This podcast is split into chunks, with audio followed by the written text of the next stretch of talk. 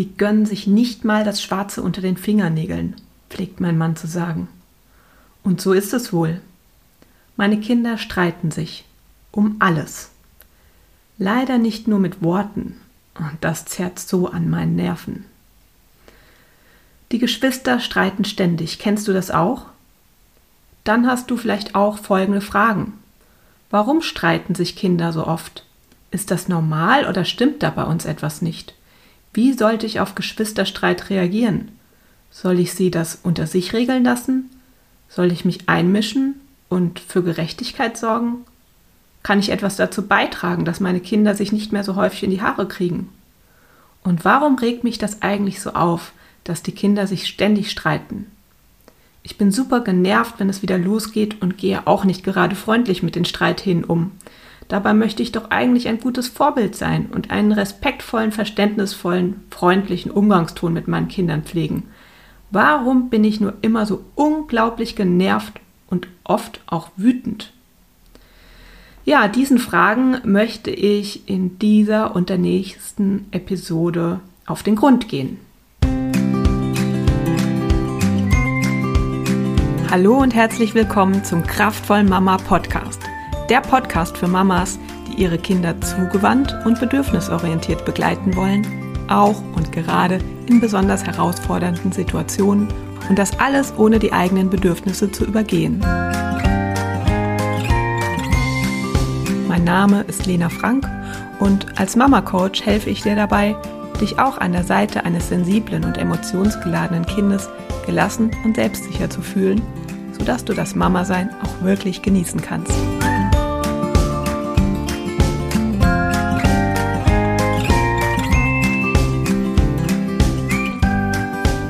Ja, warum streiten Kinder so viel?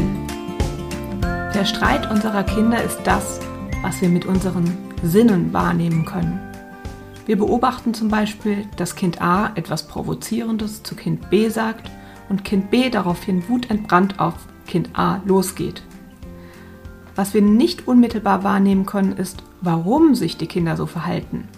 Welche Motive, Gefühle, Bedürfnisse, Erfahrungen, welche eventuell entwicklungsbedingte Perspektive treibt ein Kind an, sich so zu verhalten?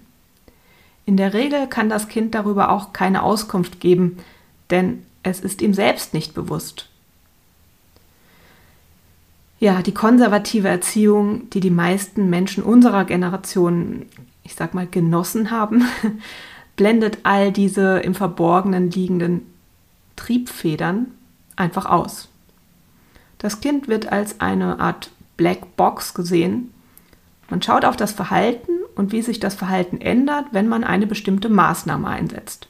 Zum Beispiel eine Strafe auszusprechen oder das schreiende Baby zu ignorieren. Hat sich das Verhalten durch die Maßnahme in die gewünschte Richtung verändert, gilt die Maßnahme als erfolgreich. Naja, wenn wir heute die Kinder bedürfnisorientiert begleiten wollen, interessiert uns nicht nur, wie wir ein störendes Verhalten abstellen können. Vielmehr wollen wir die Beweggründe hinter dem Verhalten verstehen und herausfinden, wie wir das Kind unterstützen können, Bedürfniskonflikten mit sozialverträglicheren Strategien zu begegnen.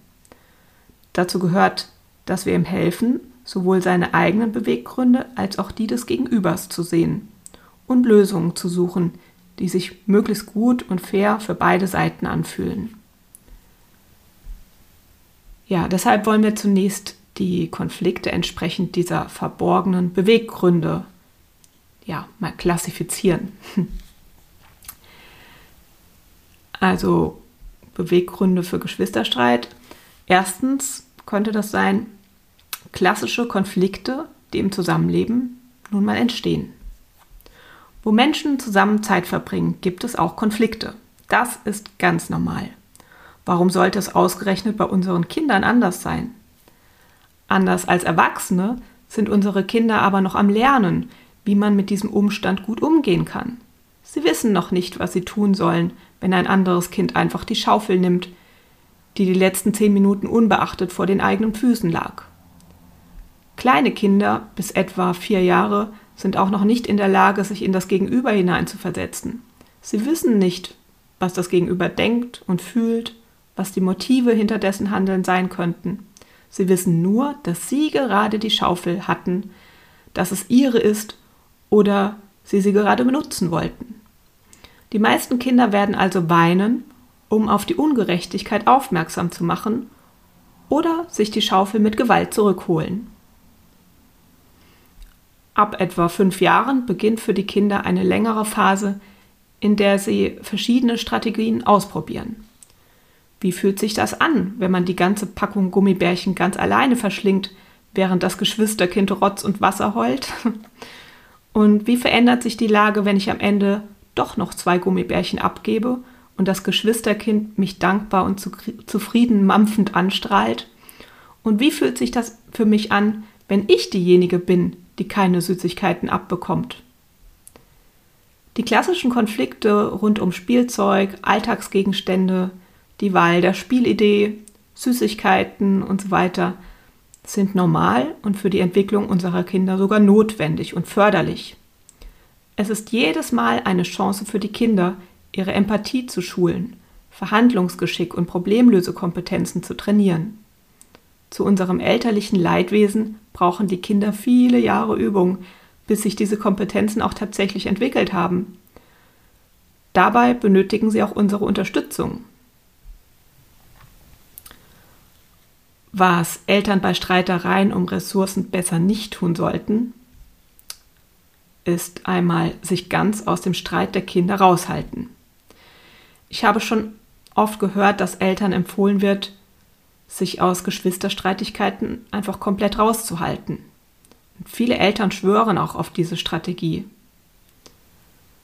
Zum Beispiel hat ein Vater mal erzählt, dass er seine Kinder einfach aus dem Haus rausschmeißt, wenn sie sich streiten. Und dann müssen sie irgendwie miteinander klarkommen und wenn sie wiederkommen, ist der Streit passé. Ist vielleicht auch in einem gewissen, gewissen Alter tatsächlich hilfreich, dass sie sich dann irgendwie ähm, ein, untereinander einigen und kommt auf die Kinder an. Aber je kleiner die Kinder sind, desto überforderter sind sie in solchen Situationen. Sie können sich anfangs nicht in andere hineinversetzen, geschweige denn eloquente Verhandlungsgespräche führen. Sie werden erstmal versuchen, die Sache mit ihren Fäusten zu klären. Wenn wir Eltern uns dann komplett heraushalten, können die Kinder ihre Aggression ungebremst aneinander ausagieren. Das schwächere Kind kann sich nicht auf den Schutz der Eltern in solchen Situationen mit körperlich verletzenden und psychisch traumatisierenden Gewalterfahrungen verlassen. Wenn die Kinder älter werden, sind sie es gewohnt, ihre Konflikte nach dem Recht des Stärkeren zu klären. Sie haben durch ihre Erfahrungen gelernt, es ist normal und gesell gesellschaftlich auch akzeptiert, dass der Stärkere sich mit Gewalt durchsetzt. Der Schwächere muss sich dem Willen des Stärkeren fügen, wenn er keine Schmerzen erleiden möchte. Die Erwachsenen finden das richtig so, denn sie sehen es ja und schreiten offensichtlich nicht ein. Die Kinder ziehen mit einer für sie bewährten Strategie in die Welt hinaus. Auch auf dem Pausenhof gilt dann selbstverständlich das Recht des Stärkeren. Und auch als Erwachsene noch werden sie wahrscheinlich selbstverständlich ihre Ellenbogen einsetzen, um zu den Gewinnern zu, zu gehören. Teamplayer-Eigenschaften haben sie jedenfalls nicht entwickelt. Ich vermute mal, dass die Eltern der Kinder, die es unter sich austragen sollen, dass sie das so eigentlich nicht gewollt haben. Eine andere heikle Sache ist Schiedsrichter spielen. Viele Eltern, die sich ähm, ja ganz bewusst nicht aus den Konflikten ihrer Kinder raushalten wollen, weil sie eben nicht wollen, dass diese lernen, dass das Recht des Stärkeren gilt, die sehen sich im Zugzwang, den Konflikt zu entscheiden. Möglichst gerecht soll es sein. Und was gerecht ist, das kann ja nun nur ein objektiver Dritter entscheiden, oder? Ja, schwierig. Wenn wir entscheiden, wer jetzt wie lange welchen Gegenstand nutzen darf und wer nicht, führt das dazu, dass die Sichtweise des einen Kindes offiziell anerkannt wird und das andere Kind mit seinen Gefühlen und Beweggründen als ja, falsch angeprangert wird. Es hatte laut des elterlichen Urteils kein Recht darauf, ebenfalls den blauen Becher haben zu wollen. Es ist schließlich älter und kann auch den gelben Becher nehmen. Oder es hatte den blauen Becher gestern schon. Oder Es hat versucht, den blauen Becher dem anderen Kind mit Gewalt zu entreißen. Zur Strafe wird der Becher dem geschädigten Kind ausgehändigt. Puh, das fühlt sich auch irgendwie nicht stimmig an, oder? Schließlich hat sich keines der Kinder diese Geschwisterkonstellation ausgesucht oder den Umstand, dass es nur einen blauen Becher gibt. Keins hat es darauf angelegt, die Gefühle von Neid und Wut zu spüren, die da aufsteigen. Das Ganze ist in der Regel gepaart mit einer noch nicht sonderlich gut ausgebildeten Impulskontrolle und noch nicht erlernten Problemlösestrategien. Sollte ein Kind wirklich von den Eltern dafür gemaßregelt werden, dass es in diese verzwickte Lage geraten ist und sich einfach noch nicht zu helfen weiß? Es ist menschlich, dass zwei Personen auch mal den gleichen Gegenstand haben wollen. Oder beide den Hund der Prinzessin spielen wollen und keiner die Prinzessin. Oder dass einer spielen möchte und der andere seine Ruhe haben will. Es hilft gar nicht, einem Kind für diese menschlichen Gefühle die Schuld in die Schuhe zu schieben. Das führt höchstens dazu, dass dieses Kind sich weniger gesehen, verstanden, geliebt und wertgeschätzt fühlt, was wiederum Konfliktgrund Nummer zwei schürt. Was bleibt uns Eltern also noch? Wie ist es mit Streit gewaltsam beenden? Manche Eltern fühlen sich vom Streit der Kinder so sehr emotional gestresst, dass sie den Streit einfach nur beenden wollen. Also ich selbst kenne das auch.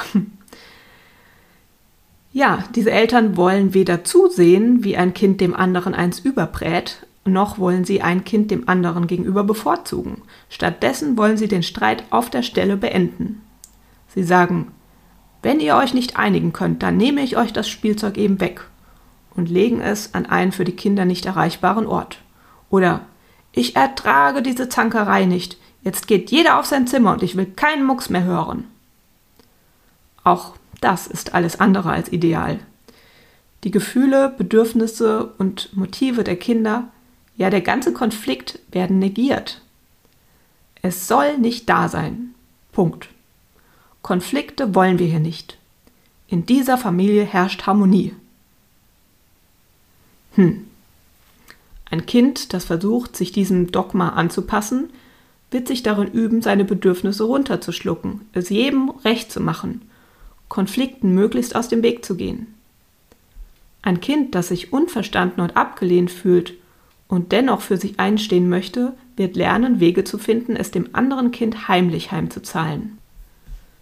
Was so ein Kind jedenfalls nicht lernen wird, ist, die eigenen Gefühle und Bedürfnisse sowie die des Gegenübers ernst zu nehmen und konstruktive Lösungen für zwischenmenschliche Konflikte zu suchen. Tja, jetzt denkst du dir, hm, Streit ist aber furchtbar anstrengend für mich. Und das ist auch okay, dass es so ist. Mach dir aber immer wieder bewusst, dass Konflikte normal sind und zum Leben dazugehören und nur so soziales Miteinander trainiert werden kann. Achte gut auf dich. Wenn du ruhig, gelassen und ausgeglichen bist, kannst du mit den Streitereien deiner Kinder ganz anders umgehen und viel geduldiger sein. Wir können unseren Kindern in solchen Konflikten am besten helfen, wenn wir sie wie ein Mediator begleiten. Also Hilfe zur Selbsthilfe. Du steht, stehst als Mama deinen Kindern unterstützend zur Verfügung, und zwar für beide Parteien gleichermaßen. Oberstes Ziel sollte nicht sein, herauszufinden, wer im Recht ist, sondern was ihr als Familie tun könnt, damit es allen Familienmitgliedern möglichst gut miteinander geht. Folgende Schritte kannst du gehen. Erstens, finde heraus, ob deine Hilfe überhaupt gebraucht wird. Kinder üben. Und manchmal schaffen sie es alleine.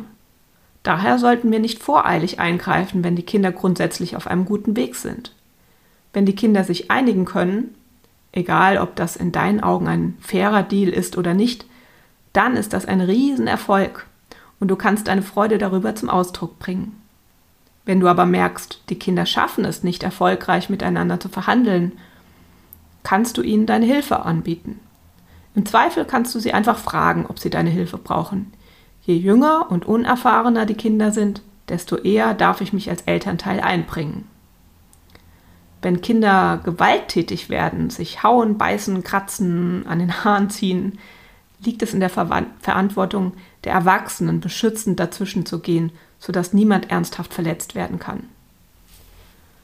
Manchmal stresst die Konfliktsituation die Kinder so sehr, dass sie ihre Impulse einfach noch nicht kontrollieren können und für den Moment keinen Zugriff auf ihr rationales Denken haben.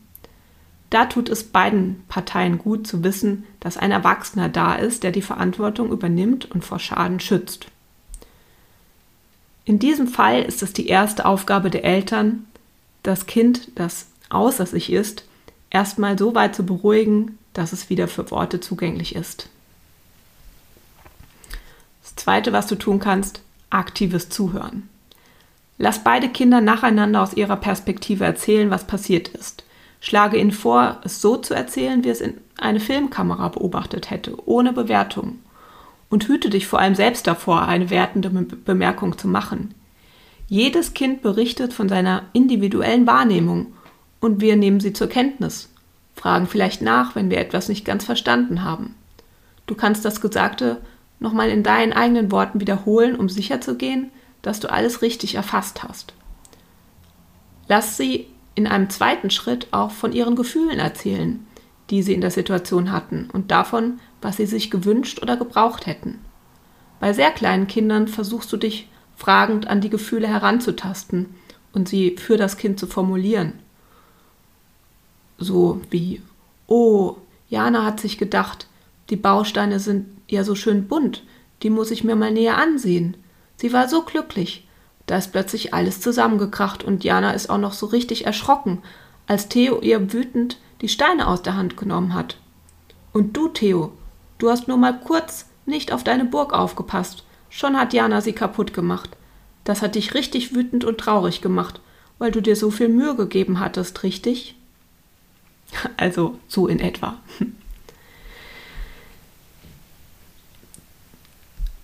so gibst du den Kindern, den ganz kleinen Kindern Worte, sodass sie lernen, später selbst zu beschreiben, was sie erlebt haben. Mit diesen Worten, die sie bei dir kennengelernt haben. Ja, das Dritte, was du machen kannst, ist Bedürfniskonflikte sichtbar machen. Also als Mediator machst du den Bedürfniskonflikt der beiden Kinder sichtbar indem du die Gefühle, Bedürfnisse und Wünsche der beiden Kinder kurz zusammenfasst. Die Kinder verstehen auf diese Art oft erst, was eigentlich im Gegenüber vor sich gegangen ist und sind auf einmal viel kompromissbereiter, weil sie sich eher in die Lage des anderen hineinversetzen können. Du weist darauf hin, dass die beiden in eine schwierige Lage geraten sind. Der eine möchte A, der andere B. Jana hätte so gerne auch ein paar von den bunten Steinen zum Spielen gehabt. Und Theo möchte, dass niemand an seinem Bauwerk kap irgendwas kaputt macht. So, und das vierte, was du dann tun kannst, ist Lösungen suchen. Halte dich mit deinen Lösungsvorschlägen erstmal zurück. Frag deine Kinder, ob sie Ideen haben und bewerte diese nicht. Sammelt erstmal. Dann geht ihr sie nacheinander durch. Fragt das andere Kind, was es von der Lösung hält. Zum Beispiel, Corbinian hat vorgeschlagen, dass er den blauen Becher jetzt bekommt und du, Hanna, bekommst ihn dafür heute Abend. Was meinst du dazu, Hanna? Oft kommt man so gut in den Verhandlungsmodus. Vielleicht möchte Hanna den blauen Becher aber unbedingt zum Frühstück und nicht zum Abendessen. Corbinian erklärt sich schließlich damit einverstanden, aber nur, wenn er jetzt gleich als erster ein Brötchen auswählen und heute mal neben Mama am Tisch sitzen darf. Hanna heult auf. Nein, dann soll Corbinian lieber den blauen Becher haben und sie sucht das Brötchen als erste aus und sie sitzt neben Mama. Okay, Corbinian ist einverstanden. Juhu, die Kinder haben eine erfolgreiche Verhandlung geführt. Alternativ, die Fronten bleiben verhärtet und ihr geht den nächsten Lösungsvorschlag durch. Deine Lösungsvorschläge sind wirklich nur gefragt, wenn den Kindern selbst noch nichts einfällt und hüte dich davor, die Kinder zu drängen, in irgendetwas einzuwilligen, weil du das für einen fairen Kompromiss hältst. Das löst eher den kindlichen Gegenwillen aus und führt somit zu verhärteten Fronten. Klingt anstrengend? Ist es ehrlich gesagt auch oft. Man braucht Zeit und Ruhe. Aber wenn ihr diesen Prozess gegangen seid, ist das nicht nur ein Erfolgserlebnis für alle, sondern auch eine wichtige Lernerfahrung für all die noch kommenden Auseinandersetzungen in der Familie. Je älter und erfahrener deine Kinder werden, desto mehr wirst du sehen, wie deine Bemühungen Früchte tragen. Du kannst dich mehr und mehr rausnehmen und zurücklehnen und beobachten, wie die Kinder ihre Konflikte lösen wie zivilisierte Menschen. Naja, okay, vielleicht werden sie noch überraschend lange immer wieder mal deine Hilfe benötigen. Aber sie werden mit Sicherheit in der Erwachsenenwelt mit ihrem Verhandlungsgeschick und ihrer Teamfähigkeit herausstechen und es leicht haben, mit anderen gelingende Beziehungen zu führen. Was du noch tun kannst? Vorbild sein. Natürlich ist es schwer bis unmöglich, deinen Kindern etwas beizubringen, was du selbst nicht lebst. Bemühe dich sowohl im Streit mit deinem Partner oder anderen Erwachsenen als auch in Konfliktsituationen mit deinen Kindern genauso vorzugehen. Weil ich das so sage, ist keine hilfreiche Ansage. Wie wäre es mit Ich bin müde und hungrig und möchte jetzt nach Hause gehen. Du möchtest so gerne noch länger mit deinem Freund spielen. Was könnten wir tun, damit wir beide zufrieden sind? Es gibt unendlich viele Möglichkeiten. Seid offen und flexibel und lasst eurer Kreativität freien Lauf. Es ist reine Übungssache. Jetzt fragst du dich vielleicht, muss ich das jetzt immer so machen? Hilfe!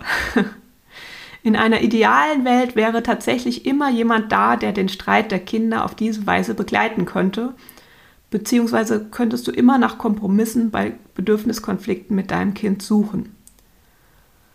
Artgerecht wäre es für uns Menschen, in ja, so eine Art Clans zusammenzuleben, sodass Konflikte auch von Oma, Tante, Onkel oder Nachbarn und vor allem den vielen älteren Kindern begleitet werden können. Ich kenne einige Kinder um die 11, 12, 13 Jahre, die mit einer Engelsgeduld Streit von jüngeren Kindern schlichten können, dass ich manchmal nur staunend daneben stehen kann. Wir leben aber nun mal in unserer modernen zivilisierten Welt in häufig isolierten Kleinfamilienkonstrukten. Oft ist die Mama allein für viele Stunden am Tag für die Belange mehrerer jüngerer Kinder zuständig. Du darfst da ruhig eine ordentliche Portion Selbstmitgefühl haben. Es ist einfach nicht zu schaffen, 100% der Konflikte in der beschriebenen Form zu begleiten. Schon gar nicht, wenn wir selbst in unserer Kindheit nicht entsprechend begleitet wurden und wir das Ganze auch noch erst lernen müssen. Dieser Anspruch würde uns nur unnötig unter Druck setzen. Vielleicht kannst du es für dich so betrachten. Jeder Konflikt, den du auf die beschriebene Art begleitest, ist ein Gewinn für deine Kinder. Und auch eine Übung für dich selbst. Jedes Mal, wenn du es schaffst, konstruktiver zu reagieren als bisher, darfst du feiern. Du bist auf dem richtigen Weg und es wird ganz allmählich leichter werden, wenn du einfach dran bleibst. Bisher haben wir uns den klassischen Konflikten gewidmet, wenn die Kinder zum Beispiel um Spielzeug streiten. Ein weiterer verborgener Motor für Geschwisterstreit ist die Konkurrenz um elterliche Liebe und Aufmerksamkeit. Also das ist der, der zweite große Motivationspulk für Streit. Evolutionsbiologisch gesehen ist es für Kinder überlebenswichtig, von ihren Bezugspersonen angenommen, verstanden, geliebt und beschützt zu werden. Und wenn Geschwister da sind, bedeutet das automatisch, dass die Gefahr besteht, dass ein anderes Kind vielleicht mehr Aufmerksamkeit und Zuwendung, mehr überlebenswichtige Ressourcen bekommt. Wenn in einer Hungersnot nur noch ein Kind durchgebracht werden kann oder bei einem Unglück nur ein Kind gerettet werden kann, wen werden die Eltern wählen? Kinder wollen instinktiv sicher gehen, dasjenige Kind zu sein, welchem die Eltern die meiste Liebe und Aufmerksamkeit schenken. Es herrscht eine natürliche Konkurrenz zwischen den Kindern. Ganz besonders alarmiert sind oft die Kinder, die zum ersten Mal großer Bruder oder große Schwester werden. Denn sie waren es bisher gewohnt, eine bestimmte Menge der Aufmerksamkeit von Mama und Papa zu bekommen. Plötzlich kommt da so ein kleines Baby in die Familie, das sehr viel dieser Aufmerksamkeit abzieht. Wenn das Baby losschreit, dann springt Mama und von dem älteren Kind wird nun erwartet, vernünftig zu sein. Das ist ein hartes Los. Spätestens, wenn das jüngere Geschwisterchen dann ins Krabbelalter kommt und sich selbstverständlich auch an den Spielsachen bedient oder Dinge in den Mund nimmt und Bauwerke zerstört, ist dem älteren Kind bewusst, dass da ein vollwertiger Konkurrent heranwächst, den es lieber früher als später in die Schranken weisen möchte. Besonders bitter wird es, wenn die Eltern immer zum jüngeren Geschwisterkind halten. Er ist doch noch ein Baby und du bist schon ein richtig großer Junge. Viele Eltern wenden sich hilfesuchend an mich, da sie ihr älteres Kind so gar nicht wiedererkennen. Sie haben manchmal die Befürchtung, in der Erziehung ja so richtig versagt zu haben und sich ein gefühlloses, egoistisches Monster herangezogen zu haben. Ja, was kannst du tun? Einmal den Konkurrenztrieb akzeptieren. Ein Stück weit müssen wir das Konkurrenzdenken der Kinder einfach annehmen. Wenn wir uns eine plüschig harmonische Geschwisteridylle erträumt hatten und nun enttäuscht sind, müssen wir der Wahrheit ins Auge sehen. Es ist einfach so. Die Kinder beneiden einander, jedes möchte das Lieblingskind sein, und wir als Eltern müssen einen Umgang damit finden. Dass dieser Konkurrenzkampf bei unseren eigenen Kindern vielleicht stärker ausgeprägt ist als in anderen Familien, kann mit Faktoren zu tun haben, auf die wir keinen Einfluss haben. Kinder mit geringem Altersabstand und gleichgeschlechtliche Kinder sind in der Regel besonders eifersüchtig aufeinander. Außerdem ist es temperamentsabhängig, wie bedrohlich das ältere Kind die Ankunft des jüngeren Geschwisterkindes wahrnimmt und darauf reagiert. Oder auch, wie viel Aufmerksamkeit das jüngere Geschwisterkind überhaupt braucht und abzieht. Andererseits können wir mit unserem Verhalten auch wesentlich dazu beitragen, diese natürlich vorhandene Konkurrenz zwischen den Geschwistern weiter zu befeuern oder eben abzumildern. Ja, dazu gehört, vergleiche deine Kinder nicht. Ehrlich gesagt, ich vergleiche meine Kinder ständig in meinem Kopf. Ich denke, das hat das erste Kind aber schon früher gekonnt. Und dieses Kind hier ist aber viel fauler, mutiger, sozial umgänglicher und so weiter als das andere. Ich registriere diese vergleichenden Gedanken und lasse sie dann bewusst wieder ziehen. Denn ich weiß, den Kindern tut es nicht gut, wenn sie miteinander verglichen werden. Jedes Kind ist einzigartig und einfach gut so, wie es ist. Jedes Kind hat ein Recht darauf, bedingungslos geliebt zu werden, ganz egal, wie sein Begabungsprofil ausfällt. Wir sollten es unterlassen, unsere Kinder darauf hinzuweisen, dass das andere Kind aber schon die Schuhe alleine anzieht oder sich völlig unkompliziert die Haare waschen lässt. Beim gelobten Kind werden Glückshormone freigesetzt und es wird dieses Erlebnis immer wieder herbeiführen wollen. Vielleicht kennst du es, dass dein Kind dich immer wieder fragt, Mama, Wer kann besser malen, Laura oder ich? Wer, findest du, hat etwas Schöneres zum Anziehen herausgesucht? Und wer kann deiner Meinung nach am besten tanzen von uns beiden? Manche Kinder fragen auch frei heraus, wen hast du eigentlich lieber von uns? Das Kind, das in unserem Vergleich nicht so gut abgeschnitten hat, wird sich frustriert fühlen. Es hegt nun einen Groll gegen das von den Eltern anscheinend bevorzugte Geschwisterkind und wird entsprechend Streit suchen. Oder es versucht, in seiner Hilflosigkeit die Eltern durch Strategien wie Stören und aggressives Verhalten auf sich aufmerksam zu machen, darauf, dass es ihm damit nicht gut geht.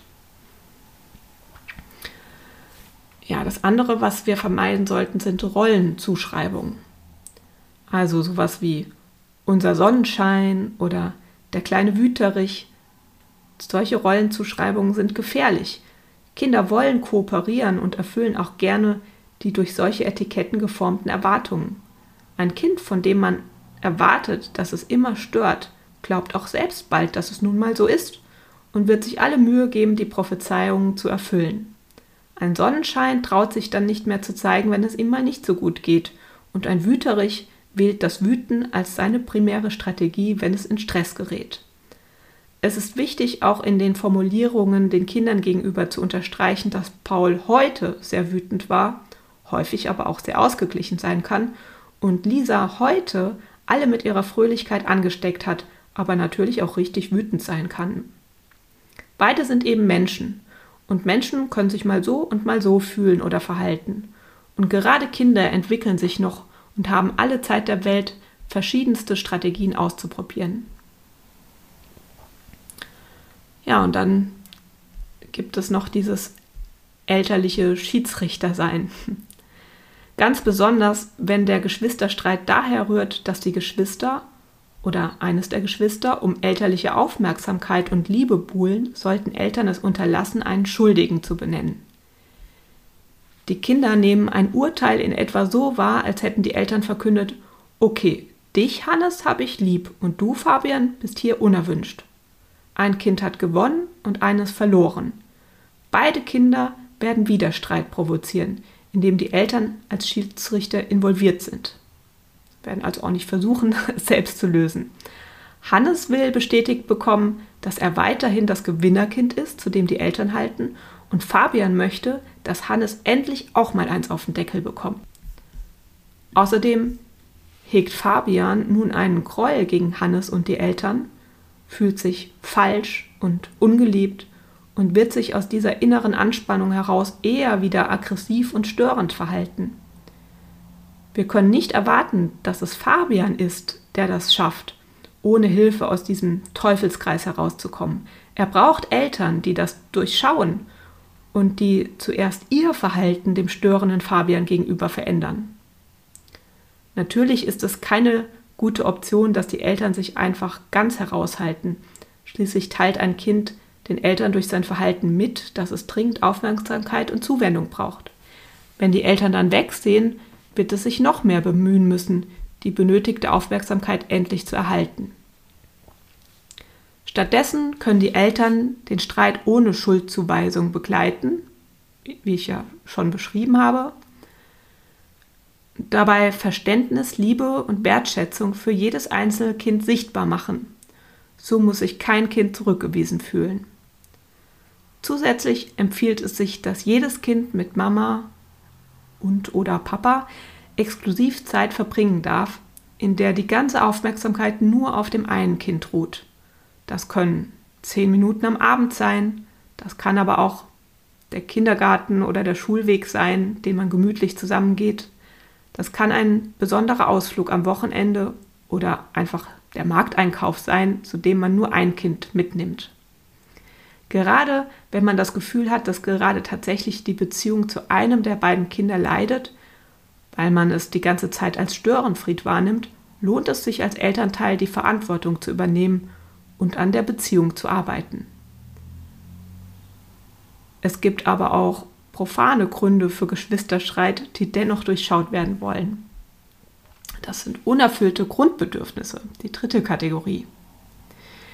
Kinder, die sich schon viele Stunden im Kindergarten und in der Schule angepasst haben und dort kooperieren mussten, Kinder, die müde oder hungrig sind, Kinder, die gerade einfach nicht mehr können, benehmen sich einfach nicht vorbildlich. Vor allem zu Hause in einem Umfeld, in dem sie sich sicher fühlen, wollen sie ihren schwierigen Gefühlen irgendwie Ausdruck verleihen, in der Hoffnung, dass ihnen jemand hilft und die Gefühle mit ihnen zusammen aushält. Manche Kinder schleichen um die Eltern herum und versuchen diese durch provozierendes Verhalten auf sich aufmerksam zu machen. Mit etwas Glück schätzen die Eltern die Lage richtig ein und schauen, wie sie helfen können, die Bedürfnisse des Kindes wieder zu, wieder, ja, zu füllen. Sie schneiden vielleicht einen Apfel auf, stellen ein Glas Wasser hin und setzen sich dazu. Sie stehen als Gesprächspartner zur Verfügung oder schlagen vor, ein Buch zu lesen oder sich gemeinsam körperlich zu betätigen, je nachdem, was das Kind gerade braucht, um zurück in seine Mitte zu finden. Manchmal hilft es auch, wenn Eltern den Kindern einen Anlass bieten, sich mal so richtig auszuweinen. Sie rücken konsequent nicht das geforderte Eis heraus, das Kind bricht irgendwann darüber in Tränen aus und all die anderen belastenden Ereignisse des Tages können sogleich mitverarbeitet werden. Die Eltern trösten natürlich.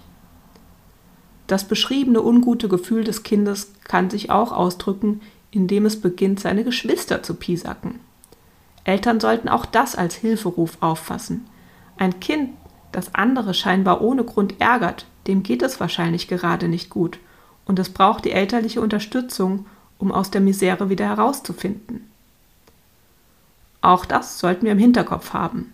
Es ist eben nicht so, dass wir einfach einen Missetäter ausfindig machen und diesen bestrafen, sodass er sich zusammenreißt und die Welt wieder in Ordnung ist. Die gute Nachricht ist, dass sich dieser, diese Konfliktursache häufig gut vorbeugen lässt.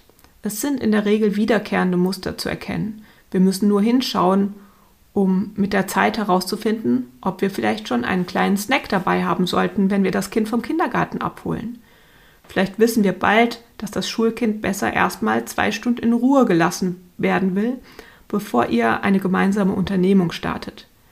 Vielleicht sind die Kinder immer abends um 18 Uhr so müde, dass sie einen Erwachsenen eng an ihrer Seite brauchen, weil sie einfach nicht mehr in der Lage sind, gut aufeinander einzugehen. Möglicherweise ist eines deiner Kinder immer unglaublich schlecht gelaunt, wenn es sich von einer Krankheit erholt, und das andere braucht die elterliche Betütelung besonders vor sehr aufregenden Ereignissen. Wenn die Kinder älter werden, kannst du sie dabei unterstützen, unerfüllte Bedürfnisse selbst zu erkennen und entsprechende Strategien für sich auszuprobieren. Idealerweise leben wir Eltern auch das unseren Kindern vor. Du kannst also ruhig sagen, dass du jetzt gerade nicht mit ihnen spielen willst, weil du dich erschöpft fühlst und einfach eine Weile hier im Schatten des Baumes sitzen willst. Oder du darfst darauf beharren, dass du jetzt nach Hause gehen möchtest, weil du merkst, wie du langsam hungrig wirst und weißt, dass du dann immer schlechte Laune bekommst. Du sensibilisierst die Kinder damit automatisch, dass sie auch auf ihre eigenen Gefühle und Bedürfnisse hören und diese ausdrücken dürfen. Also, was ist das Fazit für heute? Es ist normal und sogar für ihre soziale Entwicklung wichtig, dass Kinder viel streiten. Gleichzeitig haben wir Eltern sehr wohl Einfluss darauf, ob sie sich wegen dem Bedürfnis nach elterlicher Liebe und Aufmerksamkeit oder anderen unerfüllten Bedürfnissen streiten. Und wir können die Kinder dabei unterstützen, ein gesundes Konfliktverhalten zu erlernen, was es uns zumindest langfristig einfacher machen wird. Andererseits dürfen wir nicht vergessen, dass Eltern auch keine Maschinen sind. Wir bringen unsere eigenen Kindheitserfahrungen, emotionale Wunden, Erwartungen, Bedürfnisse, ja auch unseren akuten Stress aus anderen Lebensbereichen ein, was es uns oft nicht gerade leicht macht, unsere Kinder so zu begleiten, wie wir das gerne würden. Es kann sogar verdammt hart sein. Diesen Aspekt werde ich in der nächsten Episode in zwei Wochen nochmal genauer unter die Lupe nehmen. Ja, ich hoffe, dir hat diese Episode gut gefallen und ähm, hat dir auch einige gute Impulse für das Zusammenleben mit deinen Kindern gebracht. Und ich würde mich natürlich über eine positive Bewertung meines Podcasts sehr freuen. Und auch wenn du in zwei Wochen wieder dabei bist, wenn es um die Fortsetzung geht, nämlich warum es für uns Eltern manchmal so schwierig sein kann, emotional den Geschwisterstreit zu begleiten. Bis dahin wünsche ich dir alles Gute. Ciao!